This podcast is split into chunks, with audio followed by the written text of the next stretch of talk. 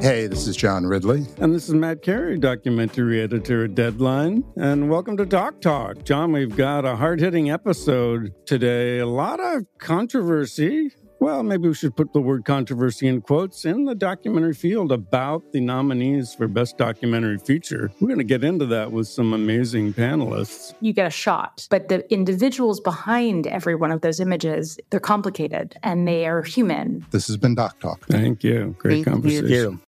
Hey Sarah, I love that spring break vlog you posted on Zigazoo. OMG, you watched it? Yeah, it was so cool. I think you're so talented. Social media is only positive with Zigazoo, the world's largest and safest social media network for kids. In Zigazoo, all community members are verified kids like yours, and all content is fully human moderated. Try out Zigazoo this spring break. Download the Zigazoo app today. There's plenty to celebrate in March and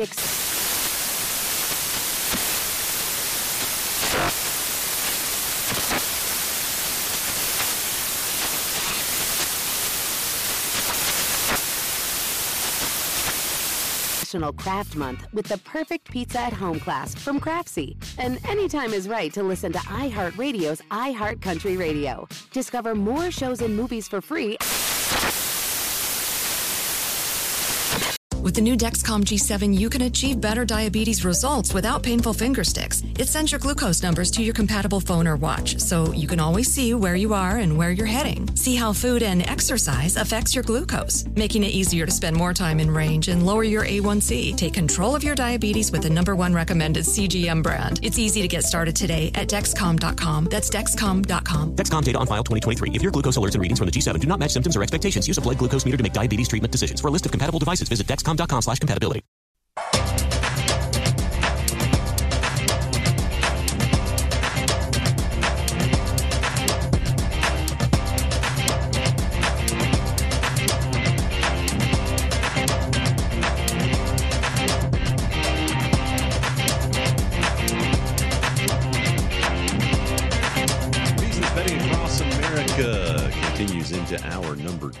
Major League Baseball underway and more games getting started.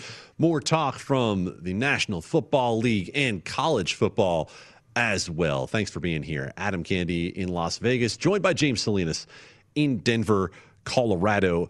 Uh, four games getting started here in the next 15 to 20 minutes in Major League Baseball. James got the Angels and the Twins, Tigers and the Royals, Rangers and the Astros, Diamondbacks and the Cubs, uh, including the Diamondbacks, who actually won a game on the road for the first time in uh, quite a while in Chicago against those struggling Cubs. Uh, James, anything on the two o'clock Eastern card that catches your attention in Major League Baseball? I was actually almost I was tempted to get involved with the D-backs today and we saw Kelly really Kelly yesterday was he's been the only bright spot for this team. A lot of injuries to this lineup. This, the the bullpen is awful for the Diamondbacks, but did see some competitive fight out of them. I saw some of that game yesterday, the latter part of the innings and just saw a different level of of effort from that Diamondbacks team. I mean, it's, it's when you're a bad team, it's hard to bring that each and every day. But you are going to Wrigley Park and you're going to play in Wrigley Field. It's your lone trip there to Chicago, and you want to get after it as far as the Cubs are concerned. Did not see, and we haven't seen much of a fight from the Chicago Cubs team. We know the trade deadline is looming just a few days away, and there's a number of players on that Cubs lineup and that roster that will be wearing they'll be wearing different uniforms here in about a week. So just not sure how engaged. Haven't seen him be very engaged there. I was tempted to do it as plus yeah 140 ish there, but uh, I just couldn't get there. Uh, although just seeing Trevor Williams. At a dollar seventy, being favored there, that was almost tempting for me. I still have an opportunity. Can you talk me off the ledge? Can I get involved with the D-backs right now, Adam? Oh, I can talk you off the ledge. Oh, I absolutely can talk you off the ledge. Uh, this Arizona Diamondbacks team is the worst team in Major League Baseball, and it's not all that particularly close. Uh, I still think there's too much talent on the Cubs side, despite the underperformance, to go ahead and take the Diamondbacks on the road here. As you mentioned, this core that was the World Series core some guys coming into free agency, some guys that have just fallen out of favor. We talk about Rizzo and Baez about to hit the market. Uh, Kris Bryant has obviously had his issues with the organization. All three of them could be on the move here in the next couple of weeks. So, uh, as you mentioned, could it be a distracted team? Could it be a team focused on things other than what's going on on the field? Yes. And were the opposition any better than the 31 and 69 Diamondbacks, then maybe I could get involved. Uh, but I'll stay off it. I hope I can keep you off it as well. Let's get a look at what's happening right now across uh, Major League Baseball. There's been some scoring in some of the early games, starting in Cincinnati, where a three run home run for Joey Votto on one side off. Oviedo. On the other side, you have Tyler O'Neill with a two run shot off Sonny Gray, 3 2 lead for the Cincinnati Reds as we are, I believe, in the bottom of the third inning there. In Boston, Yankees and the Red Sox, one out in the bottom of the third. Yankees do push one across in the top of the third. One nothing New York. James has under six and a half in the first five. I have under ten and a half for the game. No score between Atlanta and Philadelphia in the city of brotherly love as Touki Toussaint, who's been good recently for the Braves, gets the start against Aaron Nola, his second start off the disabled list. Nola is dealing early on. Tampa and Cleveland. No Franmil Reyes in the lineup for the Cleveland Indians today. Uh, they are tied with Triston McKenzie opposing. I believe that is Ryan Yarbrough, the starter today, and it is Ryan Yarbrough for the uh, Rays as the opener.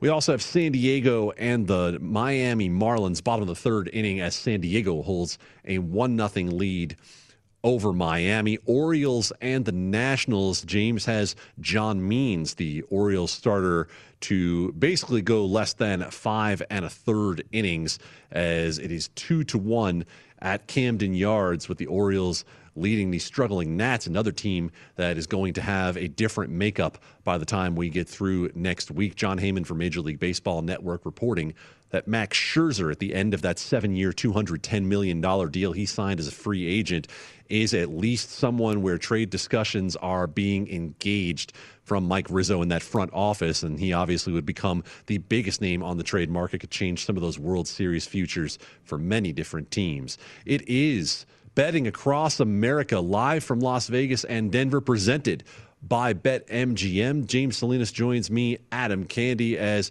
we get a look through not only what's happening in Major League Baseball, just recapped what's happening in the early card and looked at some of the 2 p.m. games, but we also look ahead to what's going to happen in college football in just about a month. Uh, we start with the Ohio State Invitational, otherwise known as the Big Ten East, James.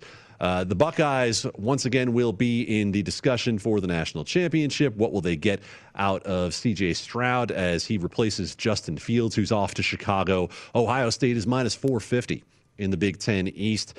Oh, oh uh, we have that Penn State team that disappointed so many last year at 6 to 1. Indiana 10 to 1. The Michigan Wolverines are 14 to 1. James, uh, a familiar question to what I asked you about the SEC with Georgia and Alabama. Uh, is there anyone in this division who can compete with Ohio State? I don't think so. Uh, what's what's happened to Michigan of all teams, and just the fall off that we've saw. I mean, that's the one thing I think think about last year, especially Big Ten play. Really weird schedule. Started late. A lot of teams, so many teams with COVID issues, having a whether they're postponing games, canceling games. It's hard to get a read from last year to this year. Although with Ohio State, we got a great read with the run that they went on, and in particular offensively with Justin Fields, but he's no longer there now. And I think we definitely saw a lot of holes defensively, especially in the the the pass defense for Ohio State last year. So how does that translate? Does anybody anybody in the East of the Big Ten Conference? Can they take advantage of some of those issues that were on the Ohio State defensive side? I don't know. I, don't see any of these teams really built. Indiana, great season last year, but obviously injuries really hurt them at the quarterback position. And, and whether they're going to be able to re- replicate and duplicate the year that they had last year did the Indiana Hoosiers. Fun year for them and great year for them, but I can't see them being able to step up and contend just on paper alone. Yeah, Penn State always has plenty of talent, but they never they they can't put it together and be competitive and get over the hump when you're trying to beat Ohio State. Again, it's the haves and the have-nots. Now, the Michigan used to be one of the haves, but they've fallen so far off. Last year, quarterback transition just felt like the kids were disconnected from Coach Harbaugh. There, just not hearing the message anymore. I can't find anywhere down that list of those other six teams that remain in the Big Ten East to be able to compete and actually knock off Ohio State. No sexy dog pick for me there. I'll make you this case about Indiana. And it's not a case where I'm saying I think they're better than Ohio State, where I think they can even compete with Ohio State. But I will say that if Michael Penix Jr. is healthy, Michael Penix Jr. could be the best quarterback in this conference and is at least going to make Indiana a competitive, interesting team week in and week out because of what he can do with the offense. So, do I think that they're going to win the Big Ten East at 10 to 1? No. Do I think it's a team where you might play some win totals uh, depending on what you see out of Michael Penix over the next month in terms of the health? Might be worth a look. On the other side, at least a little bit more competitive between Scotty and Iowa. Uh, minus 115 on Wisconsin to win the Big Ten West. The Hawkeyes at plus 185. Minnesota, Nebraska, Northwestern all playing around that teens category 10, 12, and 16 on those sides. Uh, James, between Wisconsin and Iowa, what can I offer you here? Are, are you a buyer that we're going to get the good version of Graham Mertz for Wisconsin, or do you think that Iowa roster has enough talent to win this division? I think regardless if, if Mertz can just be keep them keep the offense and do some sense of vertical passing game consistently where he's ma- making some plays down the field. That defense is going to keep them competitive. And and it's the other piece here too is you look at the schedule, their Big 10 schedule, the overall schedule for Wisconsin you're going to have full capacity there back there at Camp Randall. We know what an advantage that is for the Badgers when they're playing at home. And their tough games are all going to be played at home for the most part. Penn State, they open the season with they're going to be playing at Camp Randall. It's at home. The Notre Dame game, that's a that's a neutral site game. Michigan, they get to play at home. Uh, they also get to play the Iowa Hawkeyes at home. So I just think from that standpoint here, and Northwestern is played at home. So the road schedule is very favorable for Wisconsin. And you think about all the tough tough teams on their schedule within that side of the division in the Big Ten for Wisconsin. They are going to play those games in Wisconsin. That's just such an advantage for the Badgers when they're playing at home. I can't get on board with Iowa here. I just think that it's the the fav- the the schedule is just too favorable for Wisconsin to say that they are not going to come out on top within their side of the division. Two reasons that I'd be on Wisconsin. I actually don't mind that price uh, at minus one fifteen on Wisconsin.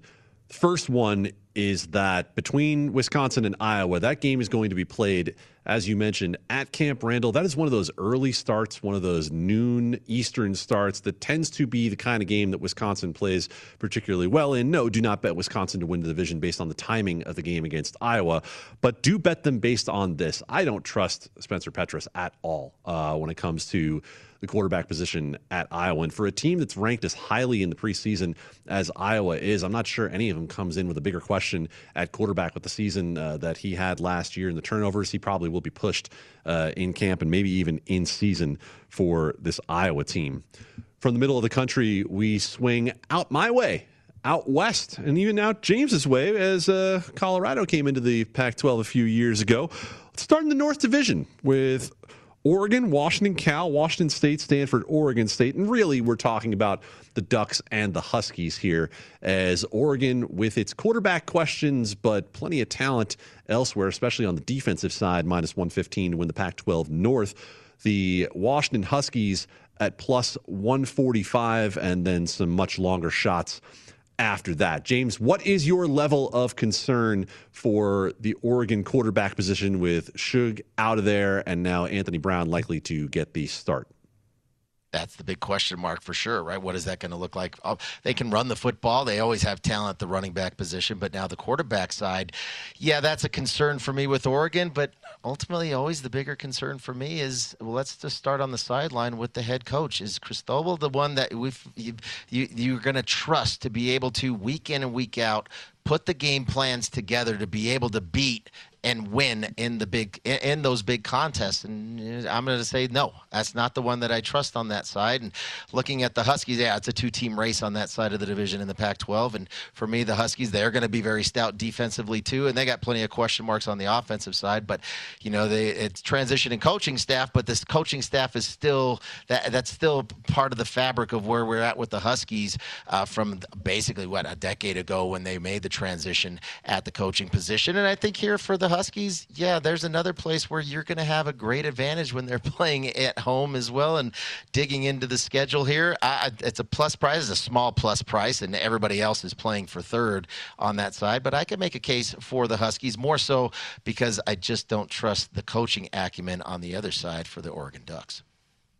Yankees add a run. Gio Urshela on. It is 2 0 as Gleyber Torres scores top of the fourth inning in New York. Solo home runs for Baltimore and Miami as well. O's go up 3 to 1 on the Nats, and Miami gets a tie now against San Diego going into the fourth inning.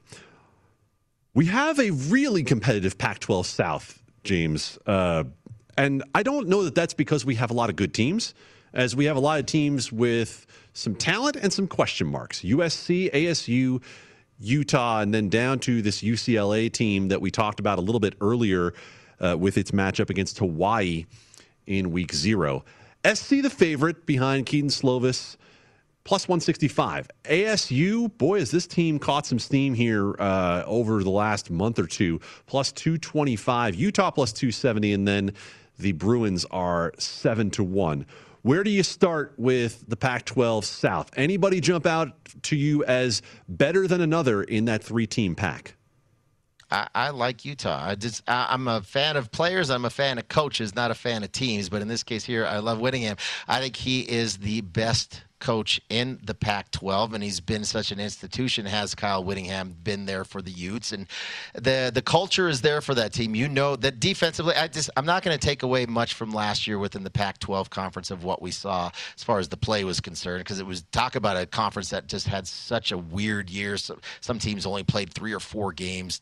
Can't I'm not going to take anything away or take and roll it over from last year to this year, except for the fact that the holdover there remaining is going to be at the coaching position for Utah, and we'll see. Now they've got transfer Charlie Brewer coming over. Will he be the Brewer, the the quarterback that we saw under Matt Rhule there at Baylor for the couple years when he had sensational season there? I kind of suspect we will, but that's not the need there. The need is going to be uh, to come in and manage the game, make some plays when necessary, and we're just going to be we're going to out coach and we're going to outwork and we're going to be the more physical team on both sides of the football there. And for a team like USC, there's always high expectations for them. And Clay Helton there, what has he done since he's been there at USC. What is it, seventh or eighth season now? And we're always all the hype around U- USC because they have the talent, and Slovis there at the quarterback position uh, respectful for that. But I think I- I'm not a team that I trust in the big games to be able to compete week in and week out. And I think here for me with the plus price with Utah, make mine the Utes. Yeah, I don't know that I can buy either of the teams in front of them. Uh, I need to see it with USC, as you mentioned. Uh, Graham Harrell and this offense. Look, it's not an easy schedule uh, that they have, and the non-conference isn't easy either. I mean, you're going to open with a San Jose State team that opened a lot of eyes last year. Brent Brennan is a very good coach, and he is going to have that team ready for Week One, even without uh, some of the talent that they had last year. You've got your traditional Notre Dame game, and then you also have BYU uh, on the end of this schedule. And I'm not saying that of course that doesn't have any effect on these division odds, but uh, it does affect what USC is going to have to deal with in terms of preparation and physical punishment throughout the rest of the year. I don't think it's a, uh, I don't think it's particularly easy schedule uh, for USC. Uh, on the Arizona State side, look, there are a ton of questions around this program right now. Uh, and a lot of them go back to what's happened in, the offseason. And I have to wonder about the focus uh, with ASU. Are they going to be able to get themselves right where they need to be? Uh, look, Jayden Daniels. Jayden Daniels might be the guy. He might be the dual threat quarterback that, that ASU needs to compete. Uh, I don't trust him as much as I trust Slovis. I trust him a little more than I trust Charlie Brewer uh, coming over. And there's just a lot around ASU that I don't really know yet that I can't feel particularly great about um, when it comes to trying to handicap what's happening with the Sun Devils. The one thing that the Sun Devils do have in their favor is that they're not going to get into conference play until much deeper in the season. Uh, they will not see a conference opponent until the Buffs uh, on September 25th. So uh, ASU does have some time to work out whatever issues it has. That defense should be very good for Arizona State uh, and coach Herm Edwards and Antonio Pierce on the defensive side of the ball. Uh, James, back to baseball here for a moment as Manny Machado, just as I was talking about the home run for Miami, Manny Machado hits one a very long way, and the Padres have taken the lead back. They are up two to one. Philadelphia on the board against Touki Toussaint, one nothing for the Philadelphia Phillies. Mentioned the Yankees adding a run up two nothing against Boston. 3 to 1 is the lead for the Orioles over the Washington Nationals. Still 3 2 in Cincinnati. Those were runs scored on home runs early from Joey Votto and Tyler O'Neill. Uh, let's get a look at what's going on on the golf scoreboard here because we have any number of golfers in contention at the 3M Open. Not a lot of big names on the card coming in. Uh, and frankly, the biggest of them, Dustin Johnson, didn't even make the cut. But we now have a three way tie for the lead. Cameron Tringali came in early uh, with the outright lead at 12 under. Johnny Vegas and Chez Reavie have joined him at 12. Bo Hoag, Ryan Armour, Charles Schwartzel, Cameron Champ, Mav McNealy, Pat Perez, Gary Woodland. I don't know, maybe even you, James Salinas, uh, at 11 under as we look at uh, all the golfers getting going. Um, unfortunately, for much of the VSiN production crew that has Bo Van Pelt at 300 to 1, uh, Bo Van Pelt is one over for the day through four. He is eight shots back. So you have a wide open leaderboard here at the 3M Open. Chez Reavie uh, is up at the top, as we mentioned, with Cameron Tringali and Johnny Vegas. Uh, baseball coming up later today, James, and I want to go back to a game that you touched on that I have some interest in as well. And I'm mad at myself for missing the number on this, and yet I still might get involved between Brandon Woodruff and Lance Lynn in the Sunday night baseball contest between the Milwaukee Brewers and the Chicago White Sox. Uh, Woodruff in some spots moving out close to 150, was sitting there 120, 125 last night, uh, almost switching up to the point where Lance Lynn becomes some level of value here. 7.08 p.m.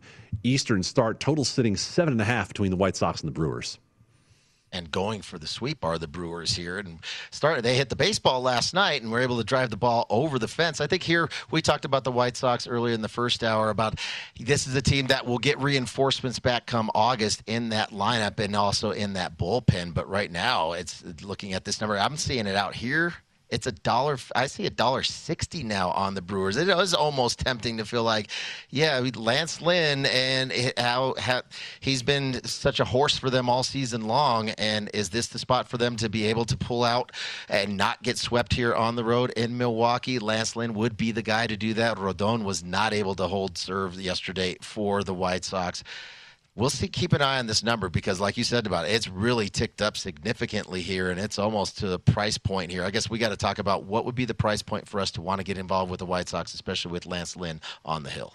Yeah i think it's actually a first five play for me if we're going to do this uh, with lance lynn because we're going to reach a number here and let me double check the first five that we have at the moment. Uh, you can get lance lynn as high as plus 130 uh, in that first five with the White Sox. Got to be honest, uh, that that is tempting. Given the fact that this Brewers offense isn't exactly lighting it up uh, this year, granted they've been much better uh, with the emergence of Urias and also with Willy Adames, but uh, Lance Lynn's a heck of a pitcher in the Cy Young discussion in the American League. When we come back, we'll talk a little bit more about Major League Baseball, some trades going down here in the past week, some trade discussion going on around one of the best pitchers in baseball. We'll have it all on VSiN, the Sports Betting Network.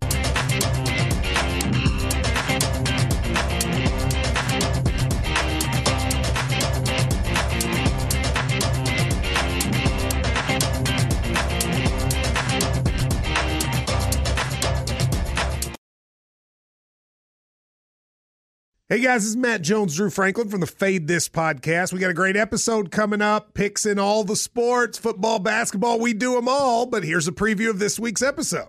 Nothing to do with anyone personally, but Creighton is the team every year that the nerds, you know, the basketball nerds, are like, you know who's really good? Creighton. You know, watch Creighton they play, and I'm like, I don't want to watch Creighton because I agree with Shane and the dude today. Creighton's never going to win anything. Stop talking to me about Creighton.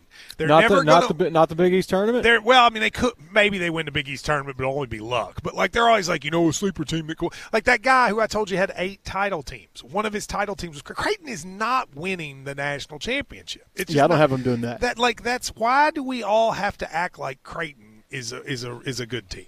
Creighton's like the band they all say you should know if you really knew bands. and then they're never at any of and then they're never, yeah, exactly. And it comes time for the Grammys, and they lose out to like you know Lil Durk, and you're like, see, I knew Lil Durk was better. Why are you? T- why are you telling me? See the whole time. And this episode was brought to you in partnership with DraftKings. To hear more, listen and subscribe to Fade This on iHeartRadio or wherever you listen to podcasts.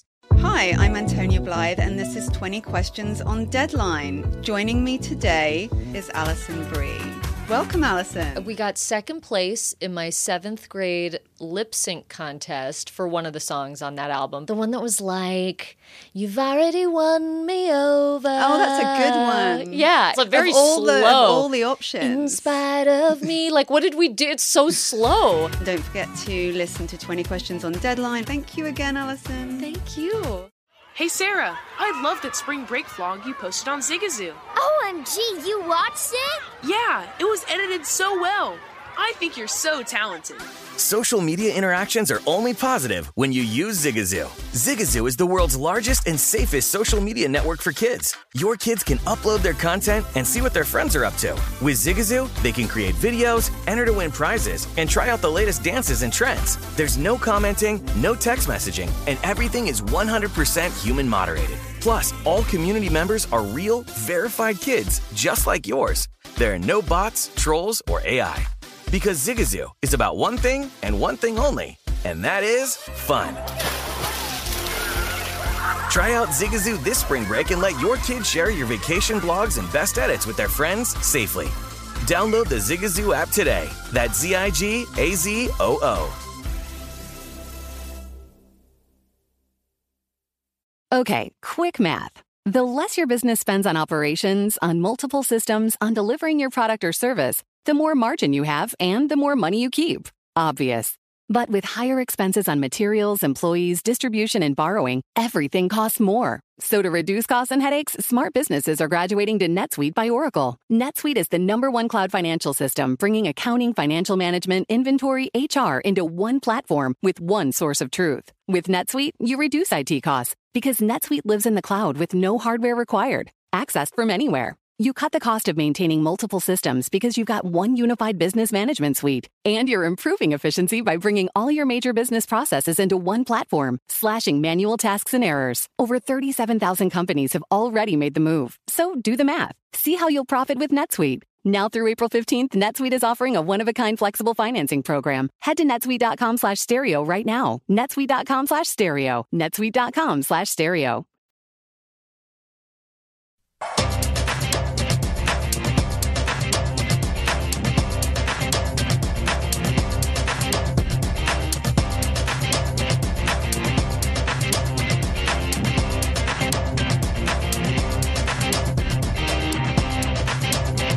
VSiN's Betting Across America comes to you from the South Point Hotel and Casino in Las Vegas, as well as Denver, Colorado. I'm Adam Candy, joined by James Salinas from the Rockies. Major League Baseball's trade deadline is on the way. Reports today that Max Scherzer could be on the block as Washington falls farther out of discussion. But we've already actually seen some trades that could have some impact, James, on what's coming over the last two months of the season. And the Tampa Bay Rays have been right in the mix in both of the major trades. They acquire Nelson Cruz from the Minnesota Twins. And then, just as I thought they were loading up, well, then they turn around and they send Rich Hill to the New York Mets. And Rich Hill, uh, one of the few starting pitchers that that team has that had given them any sort of consistency, although he had struggled a little bit since the sticky stuff crackdown. Um, what do you make of the trades that we've seen so far, and especially what the Rays have done?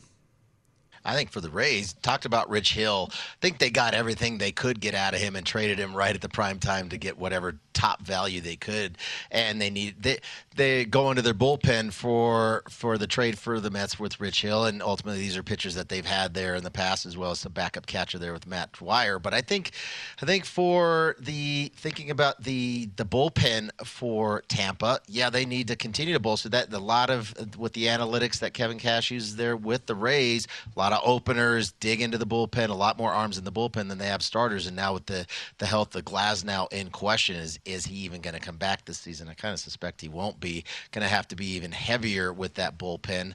But the bigger piece here is landing Nelson Cruz. Now, Nelson Cruz really solidifying that lineup, not just his ability to drive the baseball uh, and and hit the ball over the fence. We know they we know how the Rays hit, and there is no shame in striking out on that team. They lead the bigs when it comes to strikeouts. It's not get them on, get them over, get them in. It's it's not hard ball. It's yard ball. They're looking to drive that ball over the fence trying to get those three run homers, and Nelson Cruz can provide that power. But I think the added benefit for Cruz now, stability to that lineup. We were talking about Ji-Man Choi being able to hit in the two hole, and he's been taking advantage of it the first couple games, getting plenty of good pitches to hit, and really kind of solidifies some of the spots in the order because I think that's the one thing we've seen all season long with the Rays is it wasn't a consistent order. Guys were hitting. I saw I've seen Arozarena hit leadoff, seen him hit third, hit him fourth, seen him hit seventh. He's been up and down that lineup. So I think not only for he but other uh, other hitters within the Rays lineup to now finally get solidified with what spot, what hole they're going to be hitting out of. I think it was a huge pickup and a great pickup by the Rays to land Nelson Cruz. Well, Nelson Cruz brings plenty of power to that lineup, consistent power as well. I don't worry about how it translates to any ballpark against any pitcher.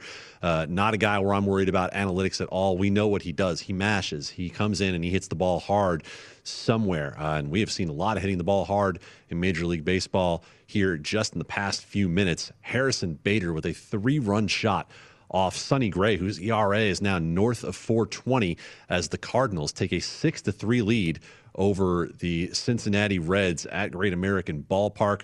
Down in Miami, answering the Machado home run. Brian Anderson sneaks one over the right field wall as Yu Darvish, in his second start off the DL from a hip injury, gives up his second solo home run of the game. And we are now knotted at two. Marlins are plus 190 dogs in that one. At Fenway Park, behind Domingo Germán, the New York Yankees look to be friendly to James Salinas and his first five under six and a half bet. They have one out in the bottom of the fifth inning with a 2 nothing lead. Yankees were plus 124 dogs today against Martin Perez. Uh, I have under 10 and a half for the full game, so I would be. Uh, cruising toward bad beat territory here if this one doesn't uh, ultimately work out the direction that it's been going. My other early bet uh, well, let's just say that's that's not looking quite as good uh, thus far as Rich Hill. We mentioned going over to the New York Mets, who of course have to deal with the Jacob deGrom injury. Not sure when Carlos Carrasco will come back and how much he'll be able to contribute to that starting rotation. Well, Rich Hill has given them the start they need thus far. Five innings on just 49 pitches against the powerful Toronto Blue Jays lineup. This game closed nine and a half. I played the over, uh, a little smaller play on this one, not working out thus far for my bet, but for the Mets, they have to be happy with the early returns here on Rich Hill with a 1 0 lead over the Toronto Blue Jays, even though uh, there have been three doubles off Hill for this Toronto side. Major League Baseball just getting underway in some other spots as well. We'll update those games in the 2 p.m. Eastern starts as we go along. Also, some more NFL props. We talked about the running backs. How about some of the receivers and the quarterbacks? Who's going to be better? James and I will give you our opinion here momentarily. It is Betting Across America here on VSIN, the Sports Betting Network.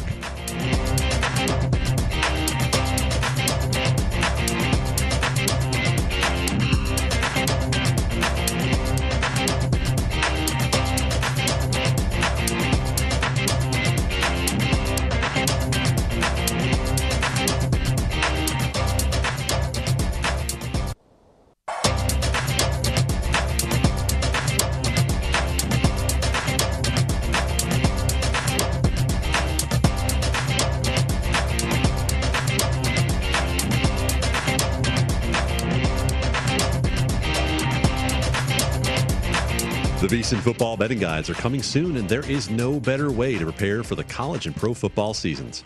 Our experts provide profiles of every team with advanced stats and power ratings, plus best bets on season win totals, division finishes, and player awards.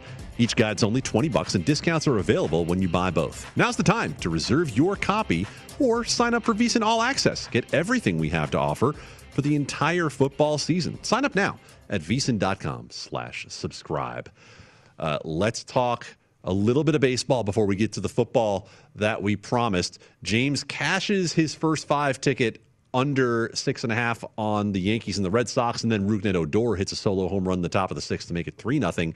Uh, another two runs for the Cardinals to make it eight three as Sonny Gray is knocked out, and James. Goodness gracious. Could John Means have given up some of these runs just a little bit sooner? Uh, two outs in the sixth inning, which means he has 17 outs to his credit. And I believe 16 and a half was your number as the Nats on a three run Ryan Zimmerman home run take the lead four to three they've been hitting him hard all game. he's been now to Means credit, he's been in the zone. His deuce has been he's been getting, able to get the deuce over for strikes. He's pitched very well, uh, but he's put some balls out there to put hard, hit hard in play, and they have. It's but it's you know how baseball goes sometimes, Adam. So many hard hit balls by the Nationals, but a lot of times right at somebody. A great play by a third base, uh, pickup by a third base at one point, a great play at the wall at one point, out to center field. And now, now they got the bullpen warming up. Now means is he's hit two batters in this sixth inning, gave up the three-run home run. He just hit Harrison with another another hit batter there. So yeah, the bullpen is warming up, and they're trying to get through it. And it looks like there's a can of corn right there. So it looks like he's going to get 18 outs. Got himself out of the inning. I don't think we'll see Means get back into it, but yeah, could have had something earlier to get try to chase Means out of this game. His pitch count wasn't high because Washington was going up and hacking. They weren't working counts and getting deep counts here. They were going up trying to hit the baseball, and finally Zimmerman hit one over the over the fence for that three run homer, but a little too little for me. All right, James. Let's get to something more fun to talk about. Bets we haven't lost yet. Uh, passing yards in the National Football League. Let's start with a team we already talked about a little bit earlier today with Joe Mixon and with Joe Burrow with the Cincinnati Bengals, who Ian Rapoport reports earlier Joe Burrow will start the season healthy, not on the physically unable to perform list in training camp for the Cincinnati Bengals. Uh, let's see. Burrow and Kirk Cousins both have a number of 4,200 and a half yards. Um, we, of course, have questions about the health of Burrow.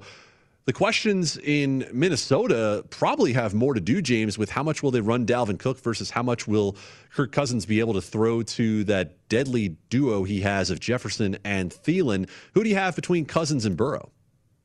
I, will stay away from Burrow just because we just I just can't suspect I just can't believe he's actually going to be out on the field week one. And if he is, good for him. He went through his rehab, and young guys heal a lot faster. So, and he is a young fella, is Joe Burrow. So hopefully he is. He's a great talent, and I, I like he's he's great to watch, and such a competitor out there at the quarterback position on the field for the Bengals. But for here, Kirk Cousins, thinking about that offense, we saw the emergence of rookie Justin Jefferson, and the and it's only he's only got his ceiling is so high. He's a tremendous talent, and I think we're going to see more vertical game from thinking about Kirk Cousins throwing the football down the field. And you talked about the running game and Dalvin Cook and how many carries he's going to get. He's going to get his fair share of carries, but that also is it makes it difficult for the opposing defenses because they got to be mindful of trying to creep up and and the safeties cheating up to stack the box to stop the running game of Dalvin Cook. And now you're going to have an explosiveness through this offense with Justin Jefferson and Thielen to catch the ball on third downs and and move the chains, but also just looking at this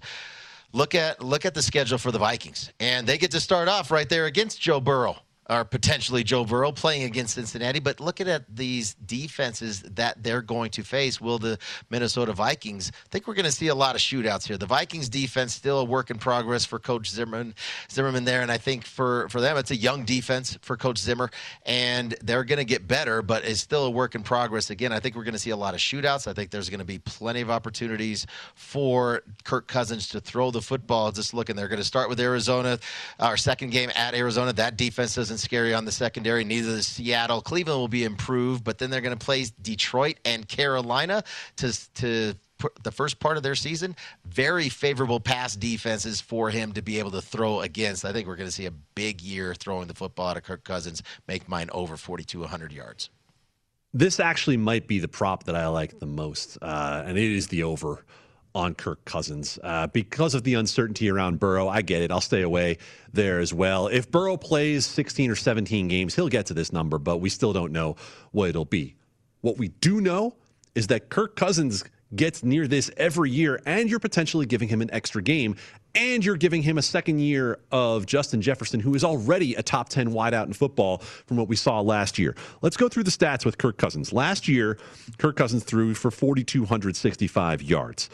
If you go back to when Kirk Cousins finally got to be a starter in Washington, here are the numbers 4,400, 4,900, 4,100, 4,300 in the seasons before what we just talked about. And the two where he went under the number, he did not have as many attempts as he had in past seasons. And you're going to add in the 17th game this year for Kirk Cousins. So I'll definitely take Kirk Cousins. I'll definitely take the over more individually when it comes to that prop. Uh, from guys who we think will throw for some yards to guys who are just going to probably offend us by having to watch them. Carson Wentz and Daniel Jones. Uh, 3,850 on Wentz, 3,800 on Daniel Jones. Pick one of these unappetizing dishes, James. All right. Since we're putting this ultimatum to me here, Adam, I, I, I, think think about Daniel Jones. I mean, this is his year. This is it. It's on the line for him to be to. Is he going to be the quarterback for 2022 for the New York Giants? We'll determine that this year. And they've given him the wideouts. I mean, they have definitely went out whether through the draft and or through free agency to bolster the opportunities for him to throw the football to some very talented receivers down the field. And uh, the concern for me is going to be the line. The offensive line for the Giants is a mess. But that said, I think there's going to be opportunities for Daniel Jones to throw the football, not only because of the talent that they got in the offseason, but also the fact that this team's probably going to be in a number of games where they're going to be behind as well. So more opportunities to throw the football. Not sure about Saquon Barkley. He's not in camp yet on the physically unable to perform list at this point, coming off of offseason knee surgery or during the season knee surgery last year. I think Jones is just going to have plenty of opportunities to throw the football via behind the talent that they have. Make mine Daniel Jones. If I got to do it, ultimatum put to me, Adam, I'm going to go over Daniel Jones 3,800 yards.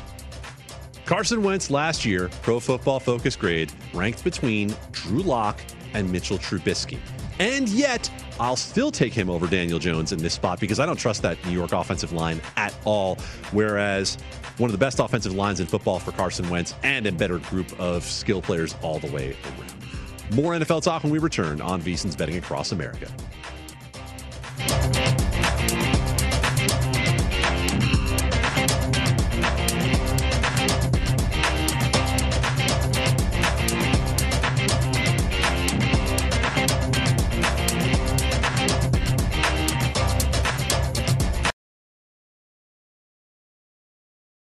Billie Eilish and Phineas O'Connell, they're with us today on Crew Call. I'm your host, Anthony D'Alessandro. Billie's vocals, it was automatic art. You know, I had to like choose a more challenging route than just like da da da da. You know what I'm saying? Like it could have been like easier. And a lot of people have asked me like, how did you choose to have it be so soft and like so simple? And what else was it gonna like? That's what the song wanted. Thanks for listening to this episode of the Crew Call podcast on Deadline. Have you heard about the social media platform for kids? It's called Zigazoo. It's a great place where kids like me can come together to make fun videos. Zigazoo is moderated by real, live people who review content before it's posted on the feed. Oh, I especially love the dance challenges. So much fun. Oh, and there's no comments or messaging, so you don't get any of that negativity that's all over other social networks. All my friends love it. I love that it's kid safe COPPA certified. Uh, I don't know what that means. It means it has built in privacy protections for your online data. Uh, that's great, but I wouldn't be doing Zigazoo if it wasn't fun. She would not be doing it if I didn't think her data was safe. Zigazoo, the world's largest social network. For kids! Download the Zigazoo app today. Okay, quick math. The less your business spends on operations, on multiple systems, on delivering your product or service, the more margin you have and the more money you keep. Obvious.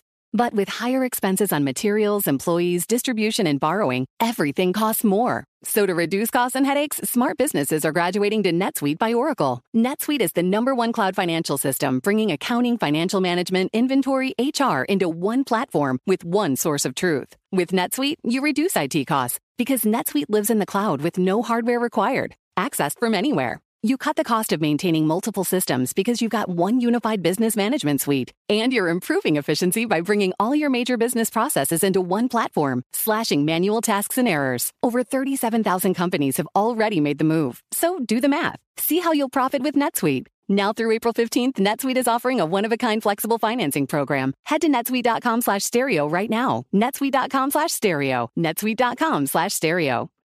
What's up? I'm John Wall. And I'm CJ Toledano, and we're starting a new podcast presented by DraftKings called Point Game.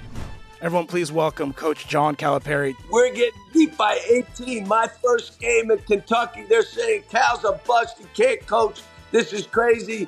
John Wall runs down the floor and makes a buzzer beater. Yep. You remember that, John? That's my first game win I ever made. Remember, you said you never see me do that. Ladies and gentlemen, Demarcus Boogie Cousins. I called Book. I'm like, yo, bro, I'm about to commit to Duke. And I hung up on him. Bro, I'm talking about. Do you want to tell me how many times he called me all type of names, bro? You really sold me out. You doing this, bro? I was sick. I remember that like yesterday, man.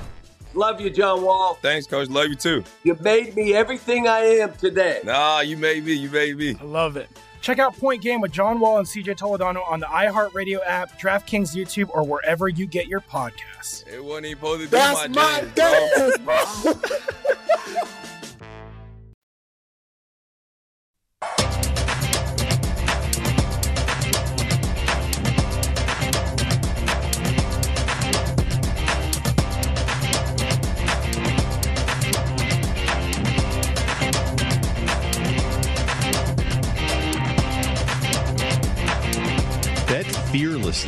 your favorite sports with a risk-free wager up to $600 at BetMGM. Just sign up using bonus code VSIN600 and get in the game with the King of Sportsbooks. Download the app or go to betmgm.com and use promo code VSIN600 to make your free first bet risk-free up to $600. New customer offer paid in free bets. Visit betmgm.com for terms and conditions. 21 years of age or older to wager. Colorado, Indiana, Iowa, Michigan, New Jersey, Nevada, Pennsylvania, Tennessee, Virginia, Washington, D.C., or West Virginia only excludes Michigan dissociated persons. Please gamble responsibly. Gambling problem? Call 1 800 522 4700 in Colorado, Nevada, Virginia, and Washington, D.C. 1 800 270 7117 for confidential help in Michigan. 1 800 Gambler in New Jersey, Pennsylvania, and West Virginia. And 1 800 Bets Off in Iowa. In Tennessee, call or text the red line 800 889 9789. In Indiana, call 1 800 9 with it. This promotional offer is not available in Nevada. The Green Zone is on the way in about 15 minutes. James Salinas and I are wrapping up here, betting across America from the South Point in Las Vegas. I'm Adam Candy, and James and I are talking a little bit of NFL. But before we get back to that, uh, James, you and I I, am not going to call us the smartest individuals on the network, but in a moment like this, we look like the smartest individuals on the network when Nelson Cruz hits a home run for the Tampa Bay Rays right after we talked about the impact that he's going to make for this Tampa Bay Rays lineup. I'm not going to sprain my arm doing it, but I'm going to give myself a little pat on the back and give you one as well as the Rays now take a 2 to 1 lead over Cleveland with Nelson Cruz hitting his second home run for Tampa Bay uh, since coming over in trade from the Minnesota Twins. Uh, so good on both of us for talking about the impact that Nelson Cruz would make. Back over on the football side, in the AFC North, we have one more of these quarterback props that we didn't get to, and it's Ben Roethlisberger against Baker Mayfield. Now, we're talking about who gets more yardage here, but we're also talking about the over unders individually for these guys. Ben Roethlisberger, 39 100 yards. Baker Mayfield, 39 75 and a half. James, who has more passing yards this year between Big Ben and the caretaker of the Cleveland Stadium, Baker Mayfield? I, I would have to say, I, if I was going to bet these, I'd probably bet both of them over. But in this case here, if I'm going to choose between the two, I think I'm going to go with Baker Mayfield. I think we're going to see, we, we've seen the identity of that team last year running the football the way that Cleveland did. I think it's the best run blocking offensive line in all of football. But what that does is that really opens up the passing game for Baker Mayfield to be able to throw and have his sight lines a lot of a lot more snaps under center for Baker Mayfield this past season, handing the football off and then being able to run some play action out of there, whether it's dropping straight back or moving him around in the pocket so he can have clearer lines of sight for his passing lanes.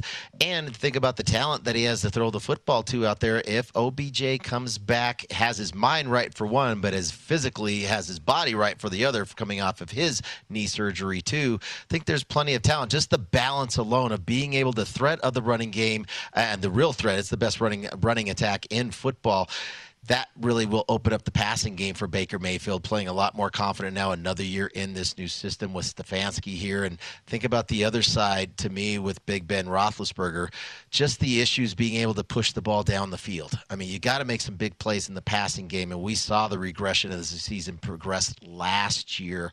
Uh, he had the elbow surgery in the offseason two, a year, two years ago, and in that case, it's just another year older, and yeah, he looks in better shape. That's fine. He's not going through the drive-through lane so much this offseason as he has in years past, I guess. But that really, to me, it's the arm strength is just not there. It's a young receiving corps there as well for Pittsburgh, and I think the identity is going to change.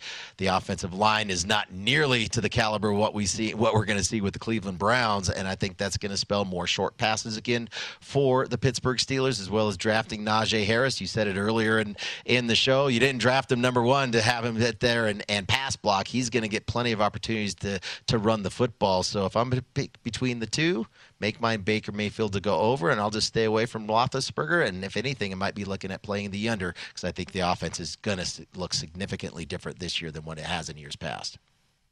I hear everything you just said, James, then and I agree with almost all of it because I'm staying away from both of these. Now, to make the pick because that's what Britain wants us to do in this segment, we have to make a pick. Uh, I will take Ben Roethlisberger reluctantly. Um, largely because last year they fed him dropbacks, right? Ben Roethlisberger threw the ball 600 or dropped back 626 times and attempted 608 passes. Now they don't want him to do that this year. I get it.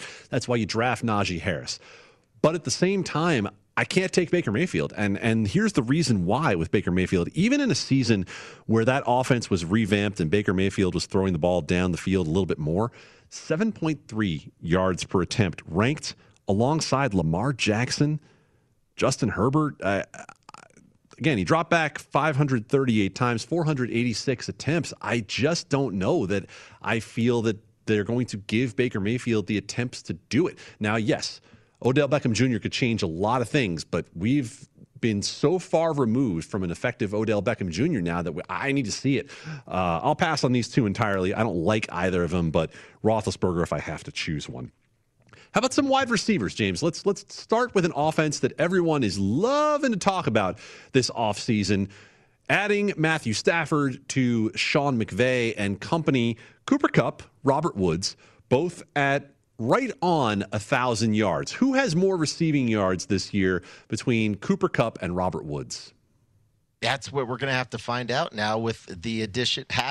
Now having Matthew Stafford at the quarterback position, what is that going to do for Sean McVay and his playbook? I just feel like over the last couple years, he really had to start to remove certain pages from that playbook just with the, the limitations of skill set for Jared Goff.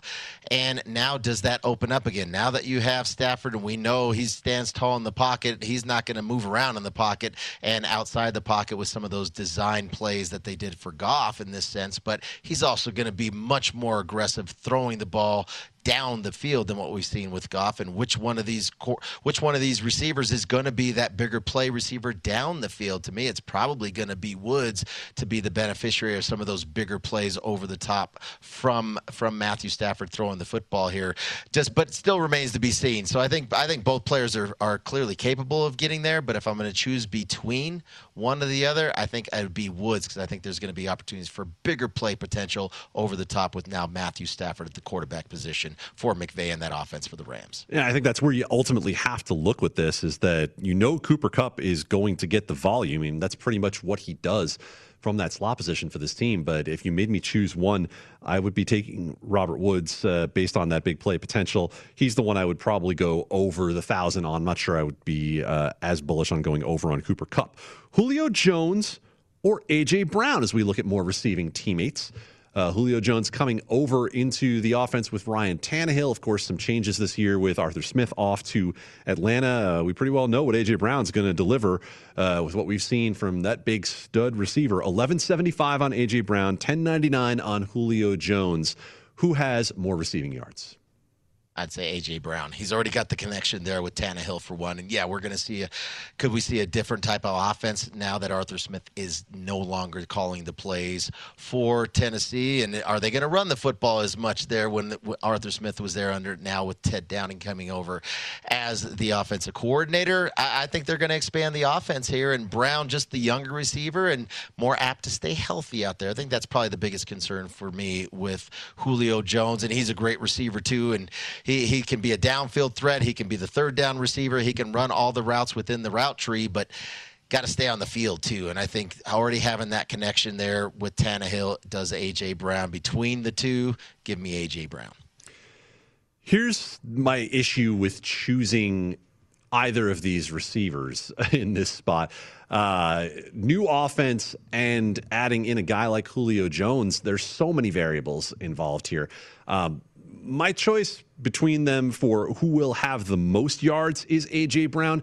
My choice for who do I like better on his number is Julio Jones. Um, I, I, think Julio Jones ultimately, to me, uh, that number's a little bit depressed on what he can put up. Um, again, do I think that AJ Brown? Is going to have more? And does that mean he goes well beyond Julio Jones? No, I think that's the question. Uh, so for me, I, I, don't really love either of these, but let's move on to Tyreek Hill and Travis Kelce because that's more fun. Both sitting at 1,300 yards on the year in this Kansas City offense. James, who has more yards?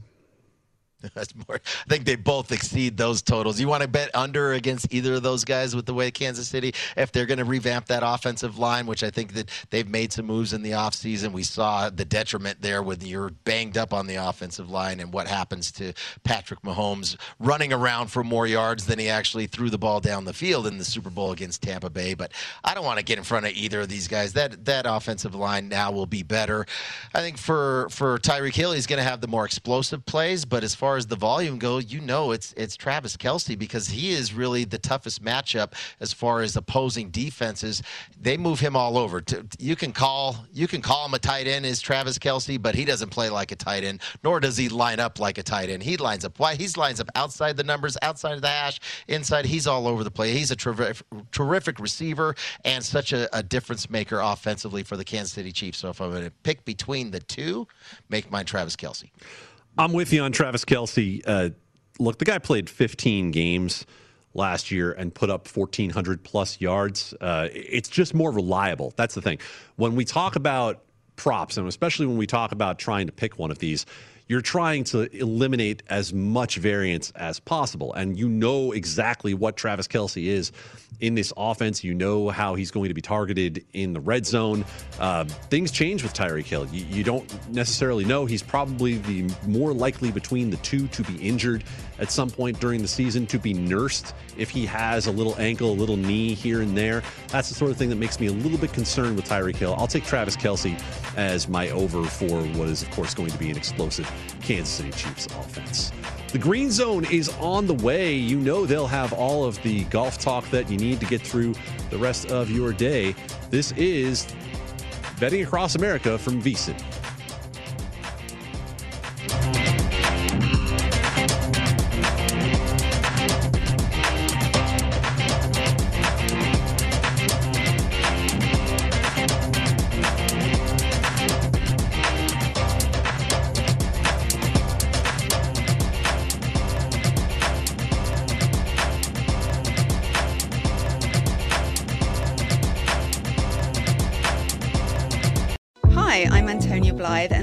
20 Questions on Deadline. Joining me today is Alison Brie.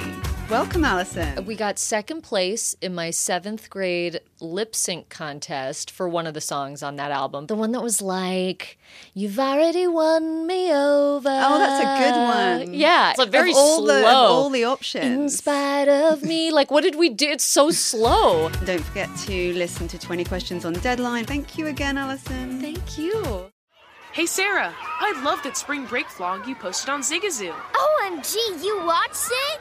Yeah, it was so cool.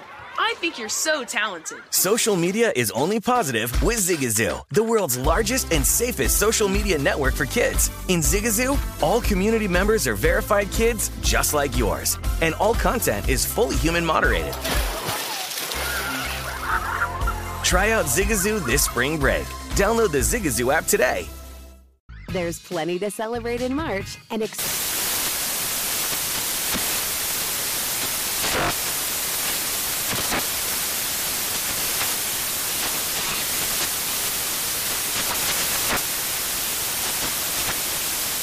Craft Month with the perfect pizza at home class from Craftsy. And anytime is right to listen to iHeartRadio's iHeart Country Radio. Discover more shows and movies for free.